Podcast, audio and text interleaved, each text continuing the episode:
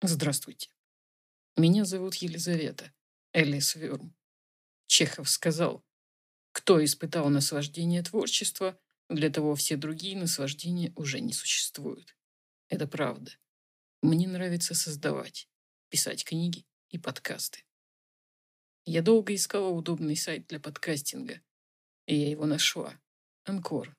Анкор FM. Добро пожаловать на Анкор FM. Добро пожаловать в мой мир вместе с Анкор FM. Спасибо за то, что вы меня слушаете. Знаете ли вы, что значит быть бедным? Быть бедным не той бедностью, на которую некоторые люди жалуются, имея пять или шесть тысяч год и уверяя, что едва-едва сводят концы с концами. Но по-настоящему бедным, ужасно, отвратительно бедным. Бедность, которая так гнусна, унизительна и тягостна. Бедность, которая заставляет вас носить одно и то же платье до полной его ветхости. Которая отказывает вам в чистом белье из-за разорительных расходов на прачку. Которая лишает вас самоуважения – и побуждает вас в замешательстве скрываться на задних улицах вместо того, чтобы свободно и независимо гулять между людьми. Вот такую бедность я разумею. Это гнетущее проклятие, которое подавляет благородные стремления. Это нравственный рак, который гложет сердце богонамеренного человеческого существа и делает его завистливым, злым и даже способным к употреблению динамита. Когда он видит разжаревшую праздную женщину из общества – проезжающую в роскошной коляске, лениво развалясь на подушках, с лицом раскрасневшимся от пресыщения, когда он замечает безмозглого и чувственного модника, курящего и зевающего от безделья в парке, как если бы весь свет с миллионами честных ружеников был создан исключительно для развлечения так называемых высших классов. Тогда его кровь превращается в желчь, и страдающая душа возмущается и кричит – Зачем такая несправедливость во имя Божие? Зачем недостойный ротозей имеет полные карманы золота, доставшиеся случайно или по наследству, когда я, работая без устали с утра до ночи, едва в состоянии иметь обед? Зачем в самом деле?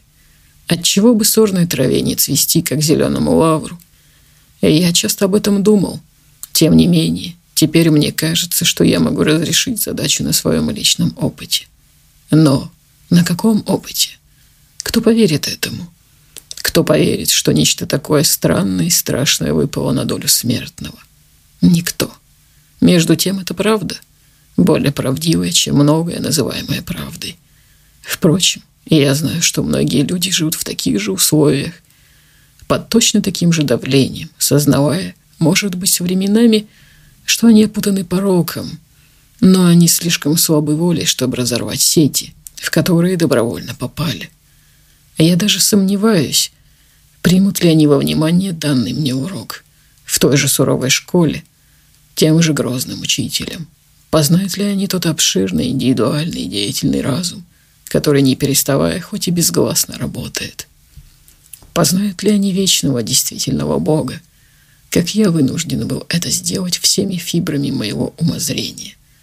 Если так, то темные задачи станут для них ясными, и то, что кажется несправедливостью на свете, окажется справедливым.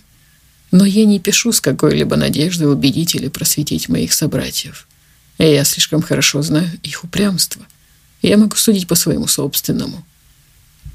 Было время, когда мою гордую веру в самого себя – не могла поколебать какая-нибудь человеческая единица на земном шаре. И я вижу, что и другие находятся в подобном положении. И я просто намерен рассказать различные случаи из моей жизни, по порядку, как они происходили, представляя более самонадеянным умам задавать и разрешать загадки человеческого существования. Так начинается книга Марии Карелли «Скорбь сатаны». Здравствуйте. Меня зовут Елизавета. Вы слушаете мой третий подкаст. В книге Ромена Гори «Свет женщины» звучат такие слова. Иногда убить чувствительность – это вопрос выживания. Герои Ромена Гори – женщина и мужчина. Именно это – женщина и мужчина. Главный герой этого романа – женщина, второстепенная любовь. Любовь потерянная, но не отпущенная. Любовь, с которой невозможно расстаться, потому что нельзя – жить без любви. Жить без любви значит жить без души. Человек может жить без души, но это уже не человек. Почему, рассказывая вам о книге Марии Карелли, я говорю о книге Ромена Гори? Они похожи. Герои этих двух книг переживают трагедию. Лидия и Мишель, герои Ромена Гори, переживают потерю других людей. А Джеффри, герой Марии Карелли, переживает потерю себя.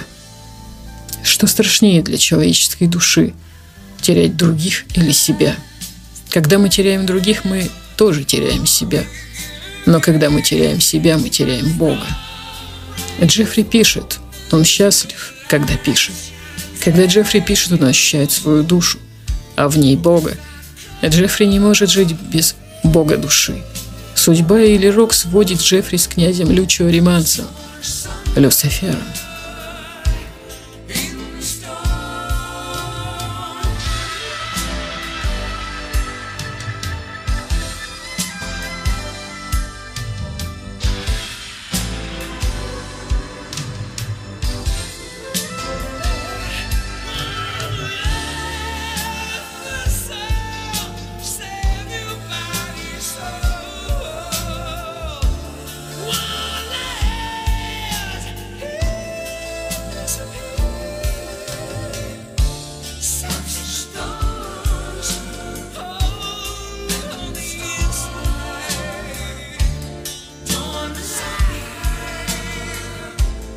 in the stars.